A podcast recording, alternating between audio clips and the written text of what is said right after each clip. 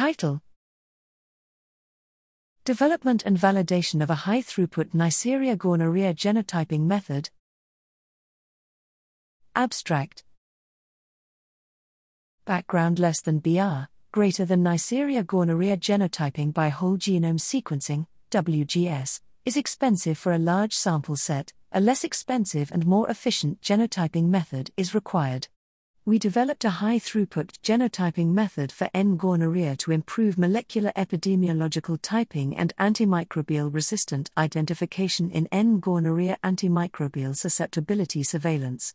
Methods less than BR, greater than we used multiplex tailed PCR to amplify and sequence 15 alleles from multilocus sequence typing, MLST, N gonorrhoeae multi-antigen sequence typing, NG MAST, and N gonorrhoeae sequence typing for antimicrobial resistance, NG star. After indexing PCR, we sequenced the DNA library using the MiSeq platform, Illumina. Sequencing reads were de novo assembly or constructing consensus sequences of alleles, then assigned sequence type. We used 54 previously characterized strains of N. gonorrhoeae and WGS data to validate our method. Results less than BR, greater than the allele identification results of MLST and NG star in all strains agreed with the draft WGS. However, in NG MAST, only 35 strains agreed. Disagreement was found in the NG MAST of porB in 15 strains and of tbpB in 7 strains.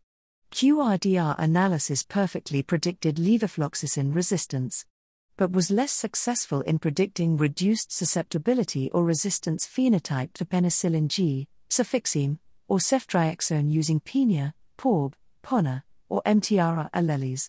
Conclusions less than BR, greater than the successful performance in MLST and NG MAST of our method was validated in this study. This method may be useful for large scale genotyping for N gonorrhoeae surveillance in a cost and labor saving manner.